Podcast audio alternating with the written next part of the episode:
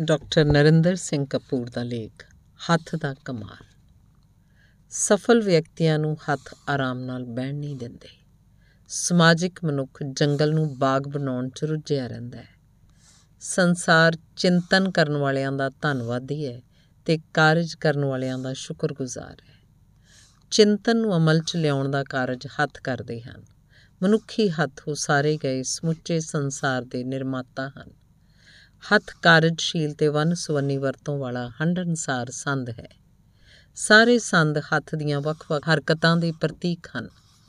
ਜੋ ਆਲੇ ਦੁਆਲੇ ਚੁਸਰਿਆ ਦਿਸਦਾ ਹੈ, ਉਹ ਹੱਥਾਂ ਦੀ ਕਰਾਮਾਤ ਹੈ। ਗੁੱਟ ਤੋਂ ਅਗਲੇ ਹਿੱਸੇ ਨੂੰ ਨਹੀਂ, ਮੋਢੇ ਤੋਂ ਅਗਲੇ ਹਿੱਸੇ ਨੂੰ ਹੱਥ ਕਹਿੰਦੇ ਹਨ। ਹੱਥ ਸਰੀਰ ਦਾ ਲੀਵਰ ਹੈ। ਕੂਣੀ, ਬਾਹ, ਗੁੱਟ, ਤਲੀ, ਅੰਗੂਠਾ, ਉਂਗਲਾਂ ਆਦ ਹੱਥ ਦੇ ਵੱਖ-ਵੱਖ ਭਾਗ ਤੇ ਅੰਗ ਹਨ। ਖੁੱਲੇ ਹੱਥ ਨੂੰ ਪੰਜਾ, ਬੰਦ ਹੱਥ ਨੂੰ ਮੁੱਠੀ, ਸਖਤ ਮੁੱਠੀ ਨੂੰ ਮੁੱਕਾ, ਤਣੇ ਹੋਏ ਮੁੱਕੇ ਨੂੰ ਕਸੁੰਨ ਤੇ ਉੱਠੇ ਹੋਏ ਮੁੱਕੇ ਨੂੰ ਬਗਾਵਤ ਕਹਿੰਦੇ ਹਨ। ਹੱਥ ਦਾ ਪਿਛਲਾ ਗੁੱਟ ਹੱਥ ਨੂੰ ਸਥਿਰ ਕਰਦਾ ਹੈ।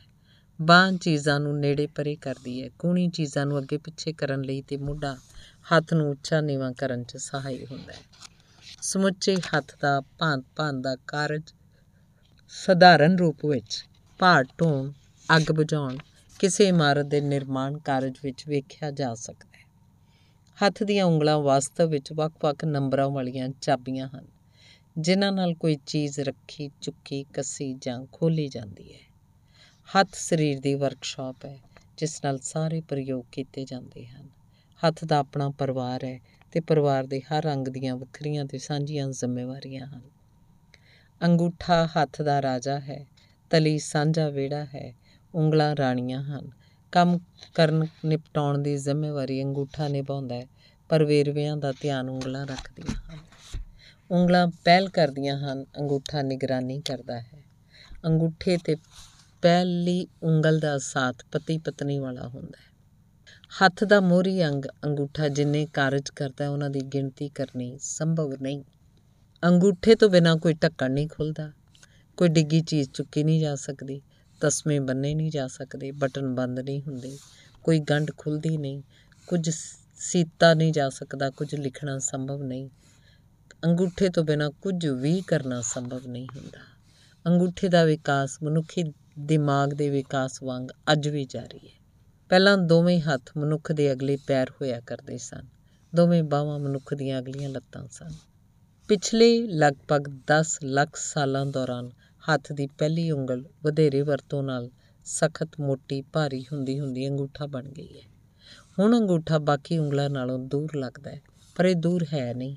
ਸਗੋਂ ਹੁਣੇ ਅਜਿਹੀ ਥਾਂ ਤੇ ਸਥਿਤ ਹੈ ਕਿ ਹਰ ਉਂਗਲ ਲਈ ਸਾਥ ਨਿਭਾਉਣ ਵਾਲਾ ਇਹ ਸਾਰੀਆਂ ਉਂਗਲਾਂ ਦਾ ਸਾਂਝਾ ਪਤੀ ਹੈ। ਸਮੁੱਚਾ ਕਾਰਜ ਅੰਗੂਠੇ ਦੀ ਮੁੱਖ ਜ਼ਿੰਮੇਵਾਰੀ ਹੈ, ਪਰ ਇਹ ਕਈ ਹੋਰ ਪੱਖਾਂ ਤੋਂ ਵੀ ਲਾਭਕਾਰੀ ਹੈ। ਜਿਵੇਂ ਜਿਨ੍ਹਾਂ ਨੂੰ ਦਸਖਤ ਕਰਨੇ ਨਹੀਂ ਆਉਂਦੇ, ਉਹ ਅੰਗੂਠਾ ਲਾਉਂਦੇ ਹਨ। ਇਵੇਂ ਅੰਗੂਠਾ ਪਛਾਣ ਦਾ ਆਧਾਰ ਵੀ ਹੈ। ਉੱਚਾ ਅੰਗੂਠਾ ਹੌਸਲੇ, ਸਿਦਕ ਤੇ ਸਿਰੜ ਦਾ ਪ੍ਰਤੀਕ ਹੈ। ਪੁੱਠਾ ਅੰਗੂਠਾ ਹਾਰ ਦਰਸਾਉਂਦਾ ਹੈ। ਸਿੱਧਾ ਹਿਲਦਾ ਅੰਗੂਠਾ ਠੁੱਠ ਵਿਖਾਉਣ ਤੇ ਬੇਇੱਜ਼ਤੀ ਦਾ ਸੰਕੇਤ ਦਿੰਦਾ ਹੈ। ਅੰਗੂਠਾ ਕਾਰੀਗਰਾਂ, ਸੰਗੀਤਕਾਰਾਂ, ਫੋਟੋਗ੍ਰਾਫਰਾਂ ਦਾ ਰੋਜ਼ਗਾਰ ਹੈ। ਅੰਗੂਠੇ ਵੱਲੋਂ ਪਹਿਲੀ ਉਂਗਲ ਰਾਣੀ ਉਂਗਲ ਅਖਵਾਉਂਦੀ ਹੈ, ਜਿਹੜੀ ਚੇਤਾਵਨੀ ਦੇਣ ਤੇ ਧਮਕਾਉਣ ਲਈ ਵਰਤੀ ਜਾਂਦੀ ਹੈ। ਇਸਤਰੀ ਅਕਸਰ ਇਸ ਉਂਗਲ ਨਾਲ ਪੁਰਸ਼ ਤੇ ਤੋਮਤ ਲਾਉਂਦੀ ਹੈ। ਅਧਿਆਪਕ ਇਸ ਉਂਗਲ ਨੂੰ ਅਕਸਰ ਵਿਦਿਆਰਥੀਆਂ ਨੂੰ ਸਾਵਧਾਨ ਤੇ ਸੁਚੇਤ ਕਰਨ ਲਈ ਵਰਤਦੇ ਹਨ। ਕਿਸੇ ਨਾਲ ਝਗੜੇ ਦੌਰਾਨ ਇਸ ਰਾਹੀਂ ਕਿਹਾ ਜਾਂਦਾ ਹੈ ਕਿ ਮੈਂ ਠੀਕ ਹਾਂ, ਤੂੰ ਗਲਤ ਹੈ। ਇਸ ਉਂਗਲ ਨੂੰ ਅੰਗੂਠੇ ਨਾਲ ਜੋੜ ਕੇ ਆਪਣੀ ਗੱਲ ਦਾ ਵਜ਼ਨ ਵਧਾਇਆ ਜਾਂਦਾ ਹੈ। ਅੰਗੂਠੇ ਨਾਲ ਪਹਿਲੀ ਉਂਗਲ ਦਾ ਗੋਲ ਚੱਕਰ ਬਣਾ ਕੇ ਕਿਸੇ ਨੂੰ ਉਹਦੀ ਚੰਗੀ ਕਾਰਗੁਜ਼ਾਰੀ ਦੀ ਦਾਤ ਦਿੱਤੀ ਜਾਂਦੀ ਹੈ। ਪਹਿਲੀ ਉਂਗਲ ਨਾਲ ਰਲ ਕੇ ਅੰਗੂਠਾ ਚੁੰਡੀ ਵੜਦਾ ਹੈ, ਕੰਨ ਫੜਦਾ ਹੈ ਗੱਲਾਂ ਘੁੱਟਦਾ ਹੈ, ਨੱਕ ਫੜ ਕੇ ਸਾਹ ਰੋਕਦਾ ਹੈ, ਆਪਣੀ ਗੱਲ ਮਨਵਾਉਂਦਾ ਹੈ। ਜੇ ਨਾਰਿਆਂ ਦੀ ਆਵਾਜ਼ ਰਾਹੀਂ ਦੱਸਣਾ ਸੰਭਵ ਨਾ ਹੋਵੇ, ਤਾਂ ਦੋ ਉਂਗਲਾਂ ਖੋਲ ਕੇ ਵਿਕਟਰੀ ਜਾਂ ਜਿੱਤ ਦਰਸਾਈ ਜਾਂਦੀ ਹੈ। ਗਬਲੀ ਉਂਗਲ ਸਾਰੀਆਂ ਸ਼ਰਾਰਤਾਂ 'ਚ ਸ਼ਾਮਲ ਹੁੰਦੀ ਹੈ। ਵਿਚਕਾਰ ਹੋਣ ਕਰਕੇ ਇਹ ਸੁਰੱਖਿਅਤ ਹੁੰਦੀ ਹੈ। ਇਹ ਸੱਜੇ ਖੱਬੇ ਦੋਵੇਂ ਪਾਸੇ ਉਲਰਦੀ ਹੈ। ਵੱਖ-ਵੱਖ ਸੱਭਿਆਚਾਰਾਂ 'ਚ ਮੰਗਣੇ ਦੀ ਮੁੰਦਰੀ ਲਈ ਵਿਸ਼ੇਸ਼ ਉਂਗਲ ਨਿਰਧਾਰਤ ਹੈ, ਪਰ ਮੰਗਣੇ ਦੀ ਮੁੰਦਰੀ ਵਾਲੀ ਅਕਸਰ ਇਸ ਵਿਚਕਾਰਲੀ ਉਂਗਲ ਦੀ ਤਾਰ ਸਿੱਧੀ ਦਿਲ ਨਾਲ ਜੁੜੀ ਮੰਨੀ ਜਾਂਦੀ ਹੈ। ਹੱਥ ਦੀਆਂ ਉਂਗਲਾਂ ਨੇ ਗਿਣਤੀ ਦਾ ਨਿਰਮਾਣ ਕੀਤਾ ਹੈ। ਯੂਨਾਨੀਆਂ ਕੋਲ ਪੰਜ ਤੱਕ ਦੀ ਗਿਣਤੀ ਸੀ, ਜਿਹਦਾ ਆਧਾਰ ਇੱਕ ਹੱਥ ਦੀਆਂ ਪੰਜ ਉਂਗਲਾਂ ਸਨ। ਭਾਰਤ ਨੇ ਸਿਫਰ ਦੀ ਕਾਢ ਨਾਲ 10 ਤੱਕ ਗਿਣਤੀ ਦਾ ਰਿਵਾਜ ਪਾਇਆ, ਜਿਹਦਾ ਆਧਾਰ ਦੋਵੇਂ ਹੱਥਾਂ ਦੀਆਂ ਉਂਗਲਾਂ ਸਨ। ਪੰਜ ਉਂਗਲਾਂ ਤੋਂ ਹੀ ਪੰਚਾਇਤ, ਪੰਜ ਪਿਆਰੇ, ਪੰਜ ਤਖਤ, ਪੰਜ ਪਰਮੇਸ਼ਰ, ਪੰਜ ਮਹਾਦੀਪ ਆਦਿ ਦੇ ਸੰਕਲਪ ਉਪਜੇ ਹਨ। ਵਿਦਾ ਹੋਣ ਵੇਲੇ ਹੱਥ ਉੱਚਾ ਕਰਕੇ ਹਿਲਾਇਆ ਜਾਂਦਾ ਹੈ। ਮਿਲਣ ਵੇਲੇ ਹੱਥ ਮਿਲਾਇਆ ਜਾਂਦਾ ਹੈ। ਪਿਆਰ 'ਚ ਸਭ ਤੋਂ ਪਹਿਲਾਂ ਹੱਥ ਛੁਇਆ ਜਾਂਦਾ ਹੈ। ਕਿਸੇ ਸਾਜ਼ਿਸ਼ ਵਿੱਚ ਵਿਰੋਧੀ ਦਾ ਹੱਥ ਨਾਲ ਗਲਾ ਘੁੱਟਿਆ ਜਾਂਦਾ ਹੈ। ਗੁੱਸੇ 'ਚ ਹੱਥ ਨਾਲ ਹੀ ਥੱਪੜ ਮਾਰਿਆ ਜਾਂਦਾ ਹੈ। ਹੱਥਾਂ ਨਾਲ ਜੁੜੇ ਹਰ ਭਾਸ਼ਾ 'ਚ ਸੈਂਕੜੇ ਅਖਾਣ ਮੁਹਾਵਰੇ ਹਨ। ਜਿਵੇਂ ਰੰਗੇ ਹੱਥੀ ਫੜਨਾ, ਹੱਥ ਅੱਡਣਾ, ਹੱਥ ਚੁੱਕਣਾ, ਹੱਥਾਂ ਤੇ ਪਾਉਣਾ, ਹੱਥ ਖੋਲਣਾ ਹੱਥ ਤੇ ਹੱਥ ਰੱਖ ਕੇ ਬਹਿਣਾ, ਤਾੜੀ ਦੋ ਹੱਥਾਂ ਨਾਲ ਵੱਜਦੀ ਹੈ ਹੱਥਾਂ ਦੇ ਸੰਕੇਤਾਂ ਨਾਲ ਅਸੀਂ ਕਈ ਸੂਚਨਾਵਾਂ ਦਾ ਸੰਚਾਰ ਕਰਦੇ ਹਾਂ। ਕਾਰਜਾਂ ਤੋਂ ਮਗਰੋਂ ਹੱਥ ਦਾ ਵੱਡਮੁੱਲਾ ਯੋਗਦਾਨ ਸੰਚਾਰ ਤੇ ਭਾਸ਼ਾ ਦਾ ਨਿਰਮਾਣ ਕਰਨਾ ਰਿਹਾ ਹੈ। ਮਨੁੱਖ ਨੇ ਜ਼ਬਾਨ ਨਾਲ ਬੋਲਣ ਤੋਂ ਪਹਿਲਾਂ ਹੱਥਾਂ ਨਾਲ ਸੰਚਾਰ ਕਰਨਾ ਆਰੰਭ ਕੀਤਾ ਸੀ। ਹੱਥ ਜੇਬ 'ਚ ਪਾ ਕੇ ਜਾਂ ਲੁਕਾ ਕੇ ਬਹੁਤੀ ਗੱਲਬਾਤ ਨਹੀਂ ਕੀਤੀ ਜਾ ਸਕਦੀ।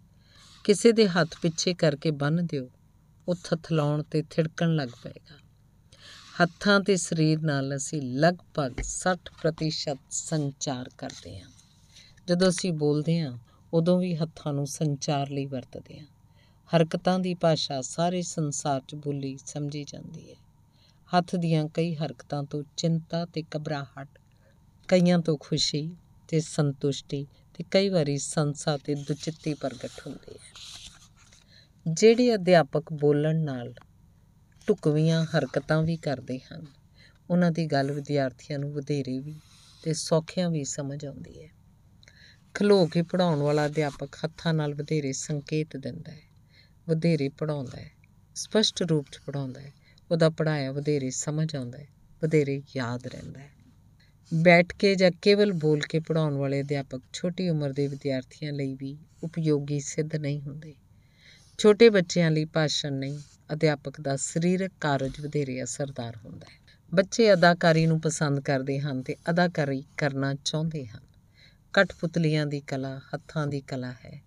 ਜਾਦੂ ਤਾਂ ਹੈ ਹੀ ਹੱਥਾਂ ਦੀ ਕਲਾ। ਵਿਦਿਆਰਥੀ ਅਧਿਆਪਕਾਂ ਦਾ ਪੜਾਇਆ ਹੀ ਨਹੀਂ, ਉਹਨਾਂ ਦੀ ਅਦਾਕਾਰੀ ਵੀ ਯਾਦ ਰੱਖਦੇ ਹਨ। ਵੱਖ-ਵੱਖ ਵਿਅਕਤੀਆਂ ਨੂੰ ਵੀ ਅਸੀਂ ਉਹਨਾਂ ਦੀਆਂ ਹਰਕਤਾਂ ਤੇ ਹਾਵਾਂ ਭਾਵਾਂ ਦੇ ਸੰਦਰਭ 'ਚ ਯਾਦ ਰੱਖਦੇ ਹਾਂ। ਪੁਰਸ਼ਾਂ ਦੇ ਮੁਕਾਬਲੇ ਇਸਤਰੀਆਂ ਵਧੇਰੇ ਸੌਖ ਨਾਲ ਤੇ ਵਧੇਰੇ ਮਾਤਰਾ ਵਿੱਚ ਇਸ ਲਈ ਬੋਲਦੀਆਂ ਹਨ ਕਿਉਂਕਿ ਬੋਲਦਿਆਂ ਹੱਥਾਂ ਨਾਲ ਸੰਕੇਤ ਵਧੇਰੇ ਕਰਦੀਆਂ ਹਨ। ਹਰਕਤਾਂ ਵਧੇਰੇ ਕਰਨ ਕਰਕੇ ਇਸਤਰੀਆਂ ਲਈ ਬੋਲਣਾ ਸੌਖਾ ਹੁੰਦਾ ਹੈ। ਬੋਲਣਾ ਸੌਖਾ ਲੱਗਣ ਕਰਕੇ ਉਹਨਾਂ ਨੂੰ ਹਰਕਤਾਂ ਕਰਨੀਆਂ ਆਪੇ ਆ ਜਾਂਦੀਆਂ ਚੰਗੇ ਸਕੂਲ ਵਿਦਿਆਰਥੀਆਂ ਦੇ ਦਿਮਾਗ ਤੇ ਹੱਥਾਂ ਵਿੱਚ ਸੁਖਾਵਾਂ ਤਾਲਮੇਲ ਉਸਾਰਦੇ ਹਨ। ਜਿਨ੍ਹਾਂ ਨੂੰ ਉਪਯੋਗੀ ਢੰਗ ਨਾਲ ਹੱਥ ਵਰਤਣੇ ਆ ਜਾਣ, ਉਹਨਾਂ ਨੂੰ ਦਿਮਾਗ ਵਰਤਣਾ ਆਪੇ ਆ ਜਾਂਦਾ ਹੈ। ਸਿੱਖਿਆ ਪ੍ਰਦਾਨ ਕਰਨ ਦੀਆਂ ਅਨੇਕਾਂ ਵਿਧੀਆਂ ਹਨ। ਕਈ ਬੱਚੇ ਸੰਗੀਤ ਨਾਲ, ਕਈ ਪ੍ਰਯੋਗ ਨਾਲ, ਕਈ ਹੋਰਾਂ ਨੂੰ ਵੇਖ ਕੇ ਸਿੱਖਦੇ ਹਨ। ਭਾਵੇਂ ਭਾਸ਼ਣੀ ਵਿਧੀ ਵਧੇਰੇ ਵਰਤੀ ਜਾਂਦੀ ਹੈ, ਪਰ ਹੱਥਾਂ ਵਾਲੀ ਪ੍ਰਯੋਗ ਵਿਧੀ ਵਧੇਰੇ ਸਫਲ ਹੁੰਦੀ ਹੈ। ਜਿਹੜੇ ਵਿਦਿਆਰਥੀ ਪੜ੍ਹਦੇ, ਸੁਣਦੇ ਹਨ, ਪਰ ਕਰਦੇ ਕੁਝ ਨਹੀਂ, ਉਹਨਾਂ ਕੋਲ ਸਿਧਾਂਤਕ ਗਿਆਨ ਤਾਂ ਹੁੰਦਾ ਹੈ, ਪਰ ਕੁਝ ਕਰਨ ਦਾ ਉਦਮ ਨਹੀਂ ਹੁੰਦਾ। ਇਹ ਨੌਕਰੀ ਕਰਨ ਦੇ ਇੱਛਕ ਹੁੰਦੇ ਹਨ। ਧੰਨਵਾਦ। ਚੱਲਦਾ।